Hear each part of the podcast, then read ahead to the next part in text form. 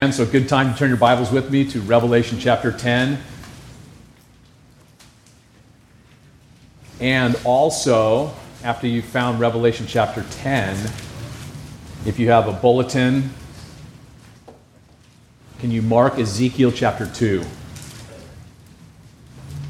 Also, Ezekiel chapter 2 is where we're going to be uh, cross referencing this morning. But we'll start in Revelation 10. And then later we're going to cruise on over to Ezekiel 2. You'll see how this all ties in in just a little bit.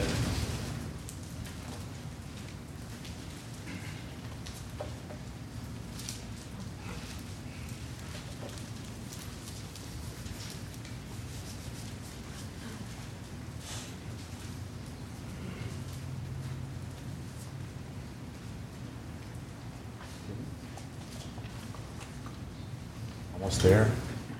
Getting there. Good job. All right, let's pray and ask the Lord to bless our time together this morning. Lord Jesus, thank you so much for this special morning that you've given us to be together. And now, just to settle our hearts before you as we open your word. And we ask that you would speak to us, Lord, to, um, to meet us right where we're at. We want to have a, a real and, and genuine experience with you, to hear your voice, to experience your touch, your transforming work by the power of your Spirit. And so we thank you ahead of time for the great things you're going to do this morning. You're so good, so great, so greatly to be praised. And we trust that the, the songs, the, the thoughts and meditations of our hearts have been pleasing to you. And so, Lord, again, we open this, this time to you, this time in your word. And again, we ask you to bless it, to nourish us as only you can. Transform and change us by the power of your Spirit for your glory. We ask in Jesus' name. And all God's people said, Amen. Amen. So, just by way of reminder, where we are in Revelation chapter 10. Um, remember, in the first chapter of Revelation, um, Jesus gave us a divine outline to help us understand this book. You guys remember what verse it was in? Chapter 1, verse 19. Awesome. Jesus came to John, the Apostle John, on the island of Patmos, right? revealed himself to John in all of his glory and beauty and splendor and told John to write down the things which you have seen. That was chapter 1. The things which are, that was in chapter 2 and chapter 3. And just by way of reminder, that was seven what? Seven seven churches, but they received seven report cards, right, or seven letters that were written to those churches, the things that please Jesus about the church, the things that displease him about the church. And so we looked at that. And then uh, G- Jesus also told John in Revelation chapter 1, verse 19, to write down the things which will take place after this. And that after this means in the future. So that would include chapters 4 all the way to the end of the book to Revelation chapter 22. That's yet future. Those are things that are going to happen. They will come to pass. God is faithful to his word, correct?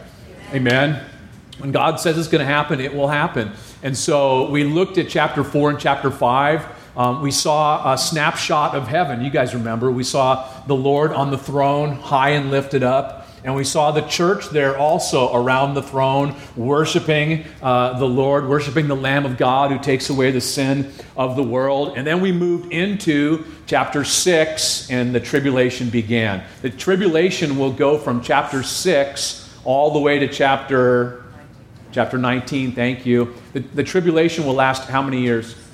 Seven years. It's also known as the day of the Lord. And so, what's interesting just to note is that chapter 4 and 5 always come before chapter 6 through 19. that the, ha- the church is in heaven before the tribulation. It's important because how do we get there? What event? The, the rapture of the church. Jesus grabs his bride, pulls us out of here before his uh, unmitigated wrath is poured out upon a Christ rejecting world. And we've been looking at that, haven't we? And it's been pretty gnarly. Some of the chapters we've looked at already Um, we're about to get to the seventh trumpet. And, and you guys remember Jesus received that scroll. He took the scroll from the Father in chapter 5 and began to. How many uh, seals were on that scroll? Seven. Seven. Lots of sevens, right? It's easy to remember. So he opened the seals one by one, and we saw that judgment came upon planet Earth.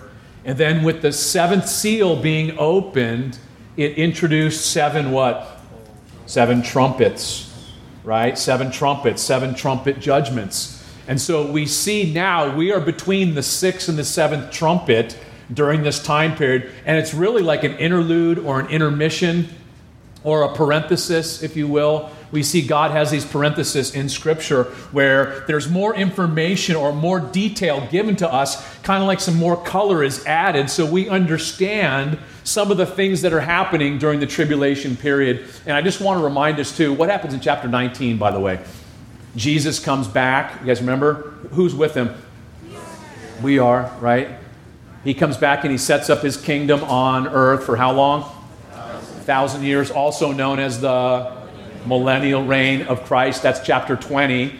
And then chapter 21 and chapter 2, we see the new heavens and the new earth, right? And we live happily. Thank you. Not hard, right? That's the outline Jesus gives us for the book. And so now we go back and we fill in the details here. And so let's look at chapter 10 here during the tribulation period. And by the way, the tribulation means pressing or compression or heaviness. Anybody ever been through that kind of uh, a season or a time in life of compression and pressing and pressure? It took that to get me to surrender to Jesus Christ. It took serious pressure. It took serious difficulty in my life to cause me to say, Lord, I need you, forgive me. I have jacked up, I have jacked up my life. I have derailed others and damaged others. God, would you forgive me? And what does the Lord do? He forgives us. When we invite Him into our hearts, He washes us. He washes us clean of all of our sins and gives us a fresh start, you guys. If any man be in Christ, he's a new creation. The old is what? Passed away. Behold, the new has come. And so we see this period of tribulation. It's going to take that to cause people to respond to Jesus, to surrender to Him. And also, the Lord is dealing with the nation of Israel and he's removing wickedness. He's removing wickedness and wicked ones. Um, he's, he's fumigating the earth, if you will. And ultimately, listen, ultimately, God will fix everything. When he, sits up, when he sets up his kingdom, it's going to be all good when he's ruling. We've demonstrated we cannot rule ourselves. We are in need of King Jesus. Well, look at chapter 10, verse 1. I'm going to read through. It's a short chapter, it's only 11 verses. So let's read through it together. It says, God's word says, John speaking here, I saw still another mighty angel coming down from heaven, clothed with a cloud, and a rainbow was on his head. His face was like the sun, and his feet like pillars of fire. He had a little book open in his hand, and he set his right foot on the sea and his left foot on the land. That's a pretty big angel, huh? And he cried with a loud voice as when a lion roars. When he cried out, seven thunders uttered their voices. Now, when the seven thunders uttered their voices, I was about to write, but I heard a voice from heaven saying to me, Seal up the things which the seven thunders uttered, and do not write them the angel whom I saw standing on the sea and on the land raised up his hand to heaven and swore by him who lives forever and ever, who created heaven and the things that are in it, the earth and the things that are in it, and the sea and the things that are in it, that there should be delay no longer.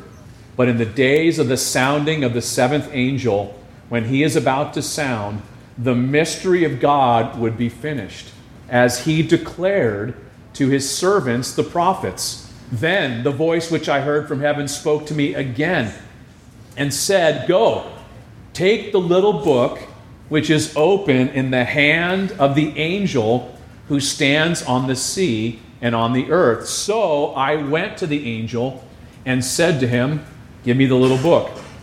And he said to me, Take and eat it and it will make your stomach bitter, but it will be as sweet as honey in your mouth.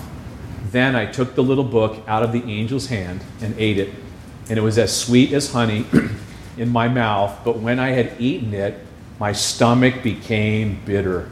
And he said to me, You must prophesy again about many peoples, nations, tongues, and kings. Wow. So awesome chapter, chapter here. There's so much application for us this morning. So let's let me draw your attention real quick to verse 1. John is speaking, and you guys remember with me, John is doing the best he can to describe the things that he is seeing. He uses the word like and as over and over and over again. And so, what does he see? In verse 1, I saw what? A mighty angel. So, this is a big angel. Super huge, super strong angel he sees. And notice, the angel came down from where? Came down from heaven, from God's presence. This angel cruises down. And what's he wearing? He's clothed with a, with a cloud. He's got on it, what does he have on his head? A rainbow and his countenance, he's shining, he's super bright. His feet look like, uh, like burn, what does it say? Burning pillars of, pillars of fire, like burning columns. And so there's a beauty and there's an awesomeness to this angel. And there are some commentators, some people actually believe that this is Jesus. I personally disagree because of a number of different reasons. But number one, it says in verse one there, another mighty angel. That word another means one of the same kind. In other words, uh, the same kind that we've been seeing throughout the book of Revelation. It's another kind of those angels that we, we're seeing. And by the way, angels bow down and worship Jesus. Hebrews chapter 1 tells us that that, uh, that they are ministering spirits created for what? To minister to those who will inherit salvation, and all the angels of God worship him alone. And so uh, it's a pretty mighty angel, though. And notice what he has. He got a big angel and a little book, right? He's got his feet straddling the sea and the land, and he's got this little book. And notice in verse 2, it's open, and God's representative comes with heaven's authority, and he cries out in verse 3 how loud? Like a what? Anybody heard a roaring lion in person? Is it pretty loud? Does it like kind of shake you a little bit? Get, does it get your attention? I, am sure it would. A roar, roar. Where'd you see him at? The zoo? Or in the wild? Anybody see him in the wild? Like come face to Wow, we got one. Give that man a prize right there. you can talk to him later about his about that. in any event, so this he roars like a lion. And notice when he cries out, there's a response from what? From these seven thunders that utter their voices. Kind of a call and response thing happens. And let me just remind us in heaven, when John saw the scene in heaven, the glory of heaven, he, he noted something that there's thunderings and lightnings, and then this phrase, and voices. And so this may be the voices that he was hearing. So these seven voices, they thunder, and all of a sudden, what does John do? He picks up his quill and he's getting ready to write, or he's getting ready to start typing on his MacBook Pro. No, he's getting ready, he's getting ready to write whatever he's got. He's getting ready to write this down, and notice he hears a voice. I believe this is the voice of the Lord telling him to do what? Seal it up and do not write what you have heard. We don't know, listen, we don't know what was spoken. God has not told anyone else. John understood. John was the only one who knew. Why am I making a big deal about this? Because it was not passed on, it was not given to us. Listen, the Bible is silent on this. And listen, this is such an important point. Where the Bible is silent, we must remain silent too. But you know what people do? They speculate about what was said here. Commentators try to tell us what was said, but commentators are just common potatoes from the Midwest, by the way. so, so we don't know. Is, is that okay that you don't know this morning? I'm okay with that. There's some things that I don't know about God. There's some things that I don't understand about the Lord. Some things He even says in His Word I don't understand. Does anybody here know every single thing about the Lord? You still love him, don't you? It's like my wife Tanya. I don't know everything about her, how her pancreas works, how the, her brain works, the synapses connect. I still love her with all my heart. Same way with the Lord. I don't understand everything, I don't know everything. It doesn't, it, it doesn't change me a bit because, because God says in the book that I've been given everything that pertains to life and godliness.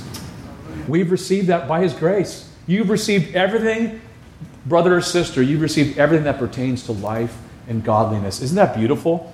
He hasn't withheld anything that you, that's necessary for you. And not only that, He's given you and I His Word, which makes us complete, right? Second uh, Timothy 3 something, 16, somewhere in that region.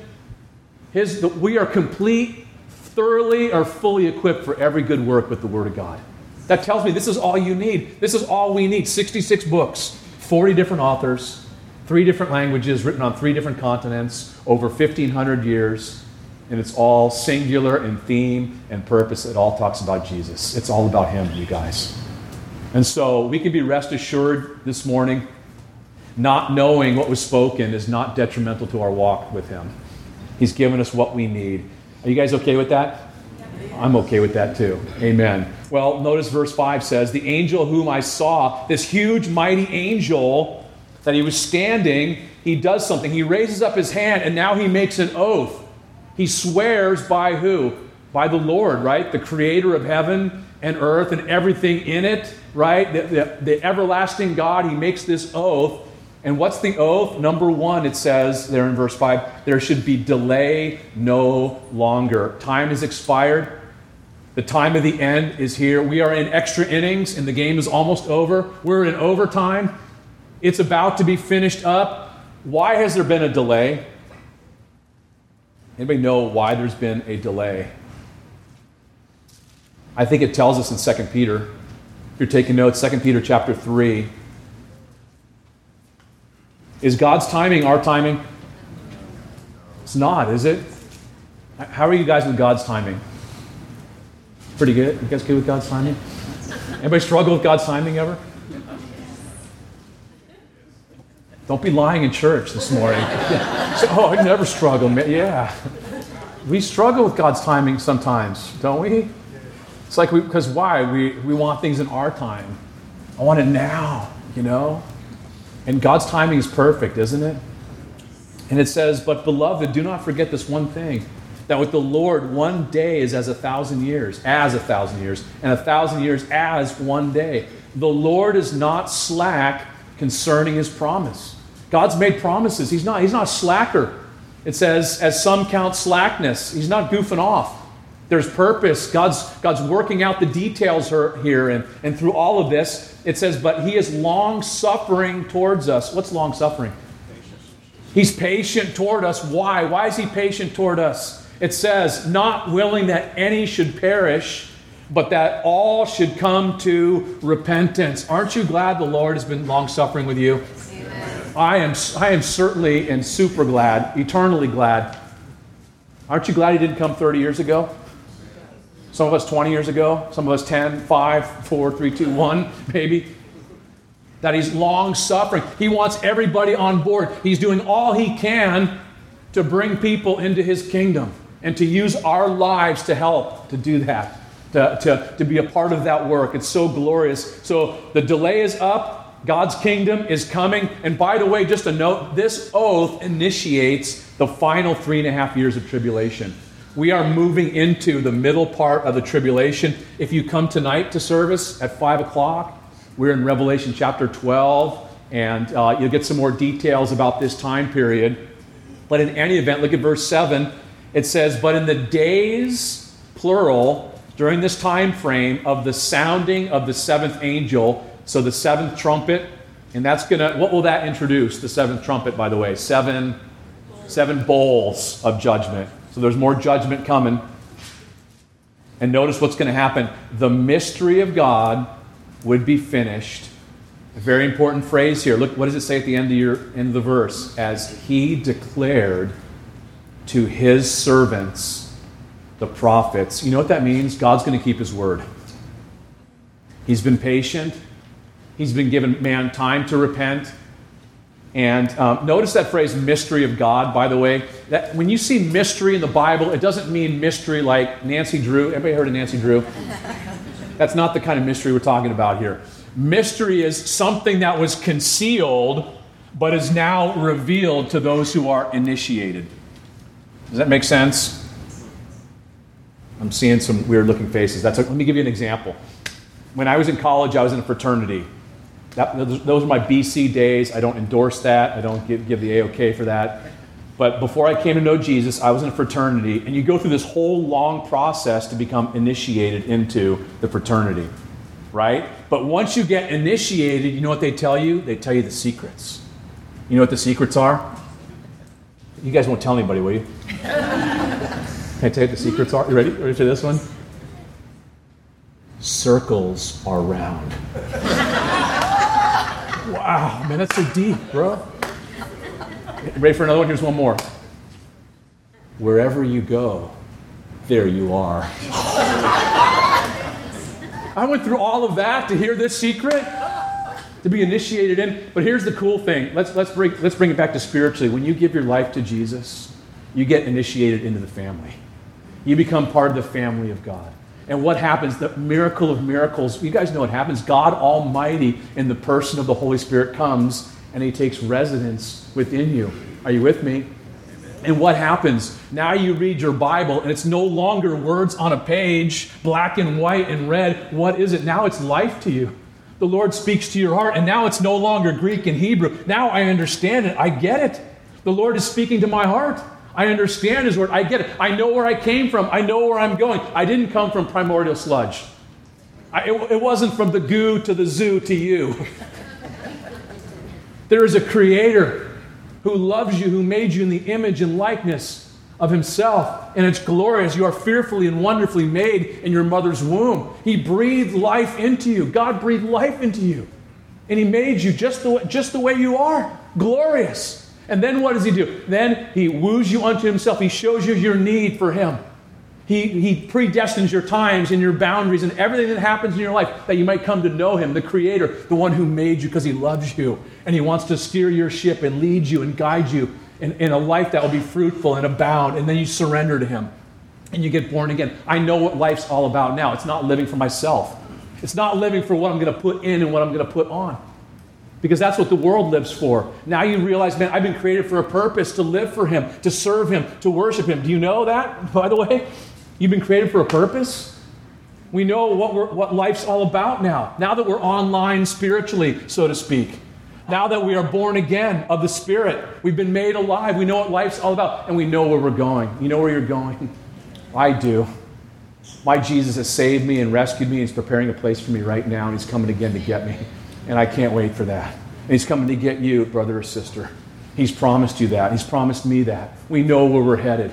We're headed to heaven. And so now we know, now that we're online, we're initiated. And so the angel's making this point, heaven's making this point. It's all about to be wrapped up. Everything is happening just as God planned it Things in, in God's plan, His promises will be fulfilled. He will establish His kingdom on earth. And that's what the point that's being made here. It's coming, it's getting all wrapped up. And then in verse 8, check it out. What does it say? Then the voice which I heard from heaven spoke to me again and said, Go, take the little book which is open in the hand of the angel who stands on the sea and on the earth. So John gets instructions to go up to this big angel and to take the little book from his hand. And I love this. Look what it says in verse 9. So I went to the angel and said to him, Give me the little book. Hand it over, man. Isn't that great? Somebody asked me if there's humor in the Bible right there, man. I think that's awesome. And he said to me, Take it and eat it. Come on. And it will make your stomach bitter, but it will be as sweet as honey in your mouth. And what does John do? He does it. He's obedient. He receives heaven's instructions. Then I took the little book out of the angel's hand and I ate it, and it was sweet as honey in my mouth. But when I had eaten it, my stomach became bitter. So John obeys the instructions, takes the book, he consumes it, and it's exactly as heaven told him sweet to eat, bitter in the tummy. And listen, this is not unprecedented. We see this happen somewhere else before. I told you guys a little while ago, didn't I, to Mark Ezekiel chapter, chapter 2. Flip over there with me real quick.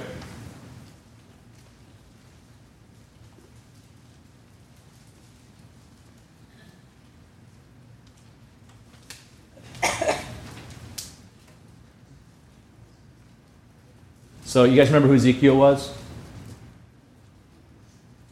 Yeah, man, that's the guy that makes bread, right? In the frozen section? Wrong dude. This guy was a prophet, spoke on behalf of God. When the children of Israel, the southern kingdom, got taken captive by the Babylonians, um, Ezekiel got taken to Babylon. It's so cool because God left Jeremiah in Israel, in Jerusalem, to minister to the people there. He brought Daniel into the government, into the, you know, with all the high officials to minister to them. And then Ezekiel was there at street level with all the captives, all those people that were disobedient. Why, well, we need to talk about that for a minute. Why did they go into captivity? You guys remember what happened? God had warned them repeatedly, his people, don't go down that trail of worshiping idols, of, of serving idols, of living for the things of this earth. It's going to wipe you out, it's going to ruin you. You're going to, you're going to, you're going to get messed up. Don't follow the example of those heathen pagan nations. Don't get involved in what they practice. It's going to mess you up. And you know what they did? They got involved in that stuff sexual immorality, idolatry. And God kept saying, Come back to me, sending prophets after prophets, come back to me, return to me, repent, turn. You're headed for wipeout. And finally, God had enough, and He said, That's it. Three waves. Nebuchadnezzar came. King Nebuchadnezzar came in three waves and took the children of Israel out of, out of Jerusalem, out of the country. God said, Enough's enough. If you want to live that way, not in my house. I'm not going to endorse what you're doing. I'm not going to keep enabling you to keep doing what you, you need to go into a timeout. And so they went into a timeout for how long? 70 years. Thank you.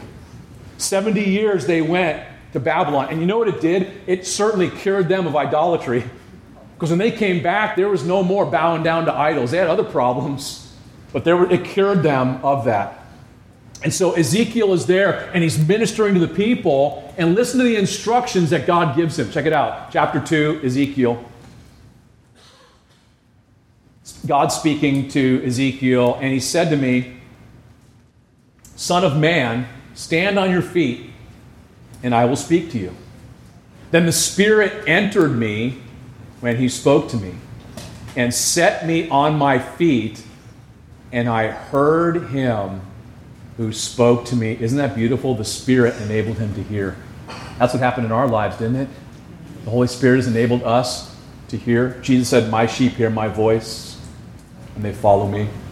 And he said to me, Son of man, I am sending you to the children of Israel, to a rebellious nation that has rebelled against me. They and their fathers have transgressed against me to this very day. For they are impudent, which means uh, stiff necked or hard hearted, and stubborn children. I am sending you to them, and you shall say to them, Thus says the Lord. So God is sending Ezekiel. He's getting commissioned here to go speak to his own people. And then notice what it says As for them, whether they hear or whether they refuse, for they are a rebellious house, yet they will know that a prophet has been among them. Listen, Ezekiel, as you go, some people will listen, some people won't listen. Doesn't that happen with us? Some people will listen, and then some people will not. Listen, leave the results up to God. Can you change a heart? Can you fix a heart? No way, Jose. Only God can. He's like, he's calling Ezekiel to be faithful to deliver the word of God to these people. Notice what he says next. Next verse, verse 6. And you, son of man, do not be afraid of them, nor be afraid of their words, though briars and thorns are with you. They're kind of, they kind of bring you some pain, right? They're prickly. Anybody run into any prickly people? Little briars and thorns are with you, and dwell among scorpions. They'll, they'll give you some pain. Do not be afraid of their words, or, check this out, dismayed by their looks. though they are a rebellious house. So, what does he say there? Don't be afraid of them, their words, and don't worry about how they look. That's good instruction, too, because don't people look funny when you're sharing with them sometimes? Yeah, I look at you guys sometimes when I'm teaching, I'm like, if I, if, I, if I try to wonder what's going on with you, I'm like, that's the weirdest face that person's making at me right now. I can't look there. That's what he's saying here. He said, no matter what face they're making, just deliver the word. Be faithful. No matter what they do, no matter what they say, how, how tough they look, just be faithful to deliver the word. And notice what it says, next verse. You shall speak my words to them. Whose words? You shall speak, God says, my words to them. In other words, it's not about me, it's not about you, it's what God says. You guys ever been to a church? The preacher, all he does is talk about himself. All he does is come up with examples and stuff about I, me, me, I, and there's no word of God. It's tragic, man. It, uh, when I do that, I'm saying what I have to say is more important than the word of God. And he's saying here, God's saying to him, You give them my words. You share my words with them. Whether they hear or whether they refuse, for they are rebellious but you, Son of Man, hear what I say to you. Do not be rebellious like that rebellious house. Open your mouth and eat what I give you. Does that sound familiar? Don't be conformed to this world, but take what I give you, what I feed you. Now, when I looked, there was a hand stretched out to me, and behold, a scroll of a book was in it then he spread it before me, and there was writing on the inside and on the outside, and written in it were lamentations and mourning and woe. Moreover, he said to me, Son of man, eat what you find, eat this scroll, and go speak to the house of Israel. In other words, before going to share the word, the word of God must be in you first. Are you with me? This is such an important point this morning. We can't give what we don't got. Is that good English? Not very good grammar. It's like the measles. You can't give them unless you unless you unless you have them, not got them. You can't give what you don't have. So God says to Ezekiel, I want you, I'm, I'm sending you out. This is what it's going to be like. This is what I want you to do. But before you go, you need to get the Word of God in you so I can bring the Word of God through you to these people. And he said to me, So I opened my mouth, and he caused me to eat that scroll.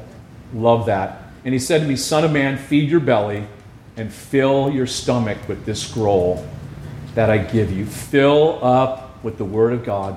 So I ate, and it was in my mouth like honey in sweetness. Then he said to me, Son of man, go to the house of Israel and speak with my words to them. For you are not sent to a people of unfamiliar speech and of hard language, but to the house of Israel. Not to many people of unfamiliar speech and of a hard language, whose words you cannot understand. Surely, had I sent you to them, they would have listened. But the house of Israel will not listen to you, because they will not listen to me. That's heavy. For all the house of Israel are impudent and hard hearted.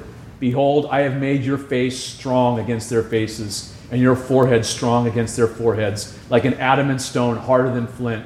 I have made your forehead. Do not be afraid of them, nor be dismayed at their looks, though they are a rebellious house. And then let me just leave you with this verse here, and we'll go back to Revelation. He said, Moreover, he said to me, Son of man, this is so important, guys, listen up. He said, Son of man, receive into your heart all my words that I speak to you and hear with your ears. So, what does God say to him? You need to receive everything I tell you into your heart. Let's flip back to Revelation 10. The Word of God is often presented as food throughout the Bible the milk of the Word, the meat of the Word,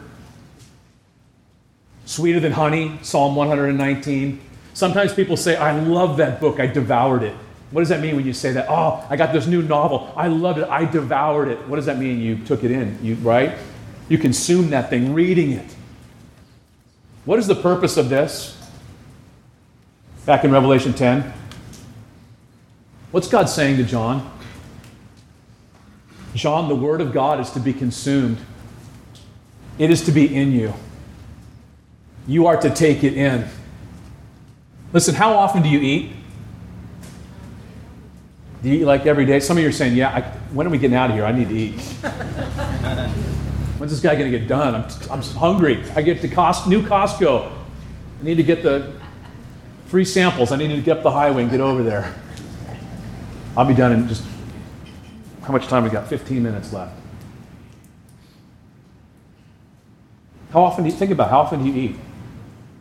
Every day? You guys eat every day, most of us?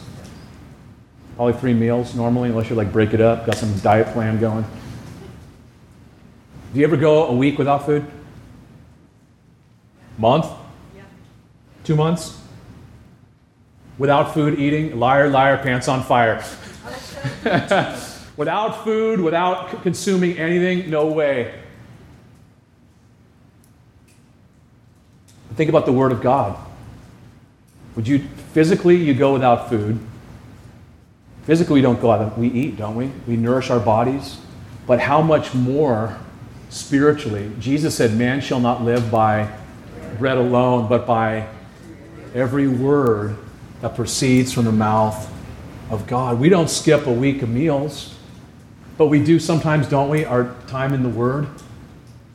We don't get into the Word like we should. And listen, if we want to be strong Christians, if we want to be strong believers, we need to be strong in the Word of God. We need to dig deep. Are you digging deep into the Word of God? Spending time in the Word, studying, meditating upon the Word of God. If you want to be a weak Christian, be weak in the Word. And here's the thing you have the choice. You can go as deep as you want. You can hang out in the shallow end and play and, and splash each other and play with rubber ducky or whatever. Or you can step out and go deeper, and the Lord's calling you, come on, I'm with you. Let's go deeper. It's your choice. You can go as deep as you want. The Lord's not going to twist your arm. The Lord said, I want, let's go deeper. I'll take you deeper. I'll give you wisdom and understanding. You cry aloud for her, the Bible says. God is a rewarder of those that diligently seek Him. And it's in context of trusting Him and getting into the Word of God. And so, are you digging deep this morning? If you want to be strong in your relationship with God, there's no shortcut. You need to be strong in the Word of God. I mean, think about this are there shortcuts to weight loss?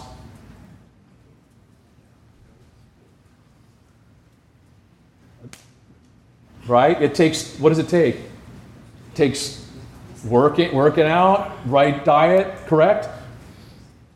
Some diligence, some discipline, takes some time. Same way spiritually, to be in shape spiritually, to be, to be, to be tuned up spiritually. And it's interesting because he said it was what? It was sweet as honey, but it was also bitter when it hit his tummy. And isn't that the way the Word of God is? It's both bitter and sweet, isn't it? Have you guys found that in our study in Revelation? Isn't the rapture sweet? Heaven you got the sneak peek, uh, heaven sweet, God's faithfulness, His love. Isn't it sweet? Isn't His care for you sweet? The Lord's my shepherd. Is that sweet to you? That's super sweet to me, man. His second coming, setting up His kingdom, we get to come with Him, cruising on horses. That's sweet, man. But it's also bitter knowing what people are going to face during the tribulation. People that open their life up to darkness in the demonic realm. That's spooky, man, what we went through last week. Wasn't it? I don't know about you, but that scared the hell out of me. It's like I want to get as far away from that junk and as close to Jesus as possible. I don't even want to go near that. And to urge others and compel others listen, that's not the way to go. Here's what's going to happen if you open your life up to that. It's, it's crazy. The demonic realm, darkness. It's bitter. It's bitter. It's also bitter knowing where people are going to end up if they don't repent and trust in Jesus. It's hell is bitter. Eternal torment is bitter. And the good news, listen, the good news is not, is not just sweet, it's bitter, you guys. Sharing with people. Listen, our sins separate us from a holy God. But here's the sweet part. Here's the sweet part is Jesus died for your sins to save you, to rescue you to give you a new life, to give you a second chance, to give you a fresh start. And listen, we need to have both the bitter and sweet when we're studying our Bibles, you guys. You ever notice we don't we don't like skip passages here? Anybody ever notice that? We go through verse by verse by verse, and you would know if I skipped a verse, wouldn't you? Or a whole chapter? Ah, I don't want to teach that this week. I want to just teach about the love of God. Justice of God, let's pass by that. We have to teach both, you guys, that we would be healthy, right? Don't we need, don't we need a healthy diet? Right? If you go to, it's not like a salad bar. It's not like going to Golden Corral. Is that salad bar? Is that what it's called, Golden Corral?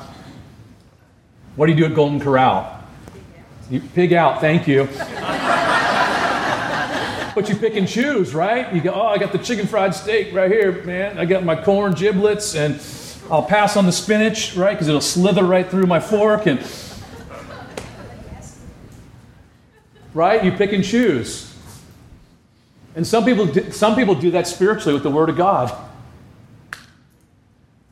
I like this, but I don't like to read that. Or they play Bible roulette. Listen, we need all of God's counsel from Genesis to Revelation, every bit of it. And is both bitter and sweet.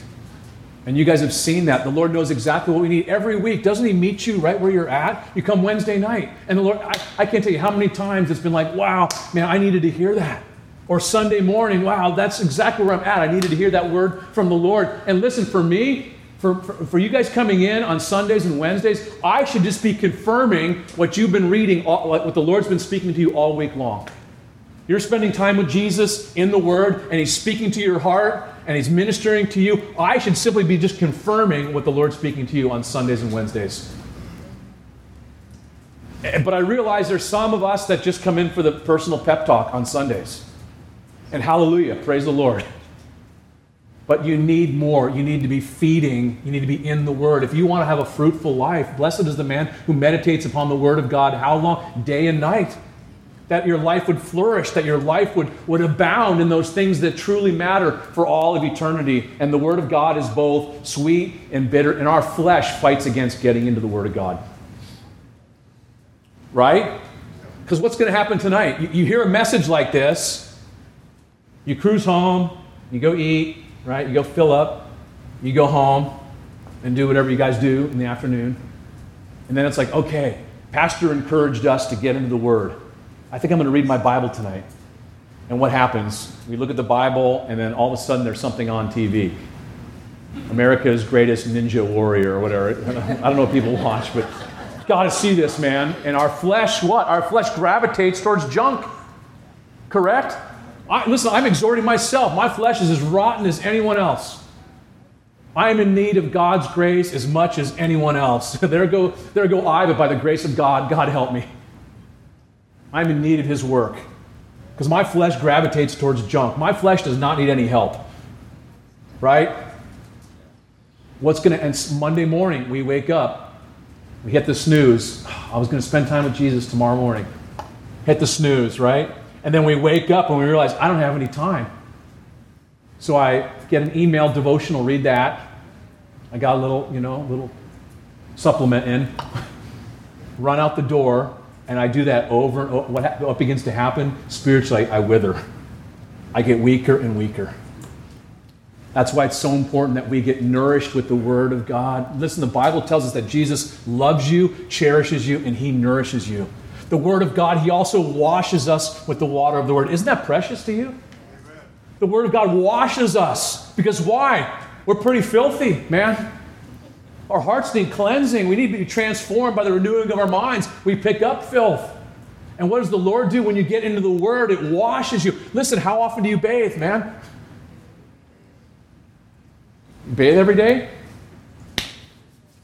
Once a week? Anybody here? Once a week or so? No hands. Keep them down. We already know you're out in the foyer. they, don't, pass through the arches to come in. It's, once a week, once a month bathe. Listen, we don't bathe once a week or once a month. Why would we do that spiritually? Why would you, why would you bathe once a week spiritually then, man? It's like every day I need that washing, that cleansing, that transforming by the renewing of my mind. And what does the Lord do? You start to, where would you be? Listen, where would you be if you spent an hour every day for the rest of this year with Jesus every morning? Where would you be spiritually, you think? That's, okay, that's way too much, Pastor. How about half hour? Half an hour every day for the rest of the year. Where would you be spiritually? And listen, you'd be rocking it out, man. You'd be rocking it. God would be transforming you, doing some awesome stuff. He is now, but there's so much more. He's a rewarder of those who diligently seek Him. That's a promise from God to you. Do you believe His promises? They, didn't we sing that song? All His promises are yes and amen. He's faithful, you guys. Well, we're running out of time here. I love this verse 11. Last verse. So great. And he said to me, You ought to think about prophesying again. If you really feel up to it, you should prophesy again. Is that what your Bible says? You must. You must. You must preach the word again. You must share God's word again about many peoples, nations, tongues, and kings. You know, I, have been asking myself this for like a couple weeks. Like, why this here in chapter 10? Like, why? Like, this is so, so to me, it's like so weird. Like, why, why is this scene here? Just think for a minute with me all of the things that John has seen and heard. Would that be pretty heavy? Think about last week. Those two demonic invasions. Wouldn't that wear you out? It's like, oh. Like knock, like knock the wind out of you. I, it did me. If prophecy doesn't affect you in application in your life, there's a problem. I think John was worn out. He's seeing all this stuff in, in, in real time, real color, whatever, all before his eyes.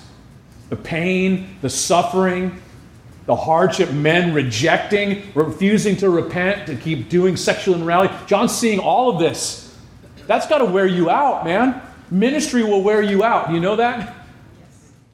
We get weary in the work, but not of the work. Let me, let me repeat that. We get weary in the work, but not of the work. Like heaven told John, you must keep going. There is no end to this war till you get home to be in heaven. You keep serving the Lord. You be faithful to do what God's called you to do. But it gets heavy. It gets heavy in life, doesn't it? Does it get heavy in life sometimes? You, get, you guys ever get worn out? Yes. Get tired? Just like, you watch the news, does it ever like knock the wind out of you? Like, oh, I can't believe this is happening. I mean, I can believe it. God's word says it. You know what you need? You know what the prescription for John was? We just read it, didn't we? To do what? To get into the word, to get into the word of God and let the word of God to get into you.